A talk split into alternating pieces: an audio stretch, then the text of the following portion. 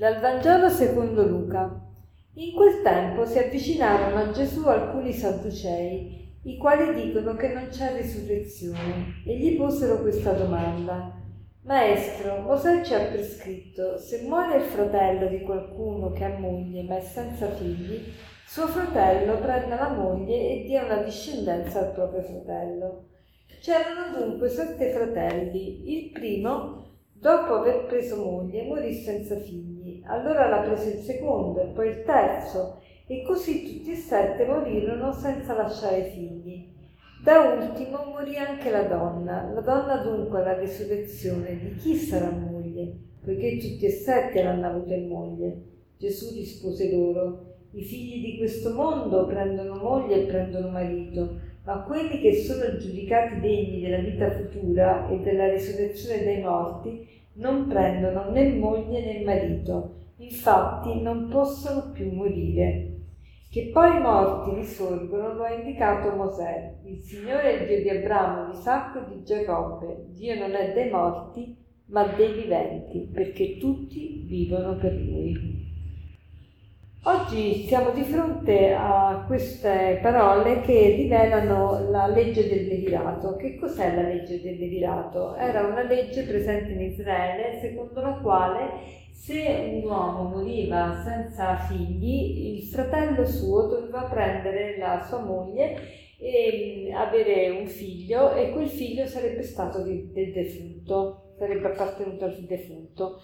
Quindi, siccome i Sadducei non credevano nella risurrezione dei morti, eh, vogliono mettere in difficoltà Gesù ponendogli questo caso, questa legge del levirato, e quindi ponendogli il caso di una famiglia con sette fratelli i quali muoiono uno dopo l'altro e nessuno di questi riesce ad avere un figlio, però tutti sposano la stessa donna. Di chi sarà moglie questa donna alla risurrezione dei morti?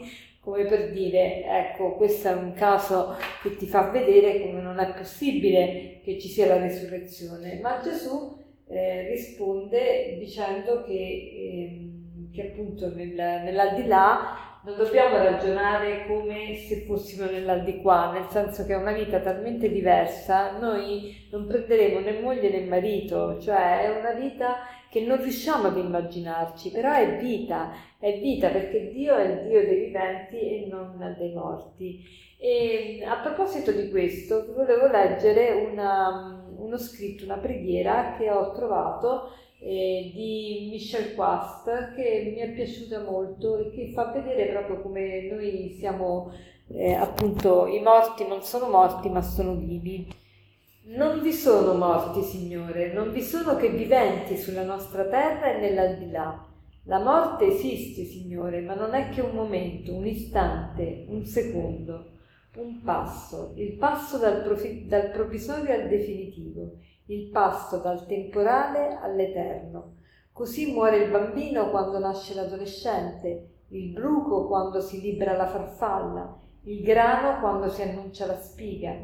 Morte, personaggio grottesco, orco per bambini, fantasma inesistente, tu mi fai ridere, tu mi ripugni, tu terrorizzi il mondo, tu spaventi e inganni gli uomini, e tuttavia non esisti che per la vita e non sei capace di rapire quelli che amiamo. Ma dove sono, Signore, quelli che da vivi ho amato? Sono nell'estasi santamente intenti ad amare al ritmo della Trinità? Sono torturati nella notte ardente del desiderio di amare infinitamente?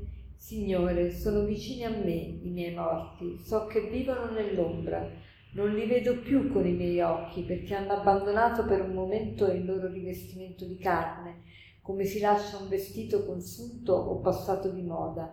La loro anima, priva del loro rivestimento, ormai non mi fa più segno alcuno, ma in voi, Signore, sento che mi chiamano, vedo che mi invitano, sento che mi consigliano, perché mi sono maggiormente presenti un tempo le nostre carni si toccavano, ma non le nostre anime. Ora li incontro quando incontro te, li ricevo in me quando ricevo te, li porto quando porto te, li amo quando amo te. I miei morti, eterni viventi che vivete in me, aiutatemi a bene imparare in questa breve vita a vivere eternamente. E per concludere vorrei raccomandarvi di, di, eh, come proposito concreto di approfittare di, di, questa proroga che ha fatto il Papa come l'anno scorso, non so se lo sapete, comunque il Papa anche quest'anno ha esteso a tutto il mese di novembre l'indulgenza per i defunti, cioè ogni giorno si può lucrare l'indulgenza plenaria per un defunto. E che cosa vuol dire questo? Vuol dire che eh, se voi visitate un cimitero oppure la, nella vostra parrocchia fate un momento di preghiera eh, recitando sempre le, le, preghiere, il credo, eh, Padre nostro e Maria e gloria al Padre per il Santo Padre e poi vi comunicate e poi una volta nel mese vi confessate ogni giorno potete acquistare l'indulgenza da applicare a un vostro defunto. Quindi potete per tutto il mese di novembre eh, approfittarne. E buona giornata.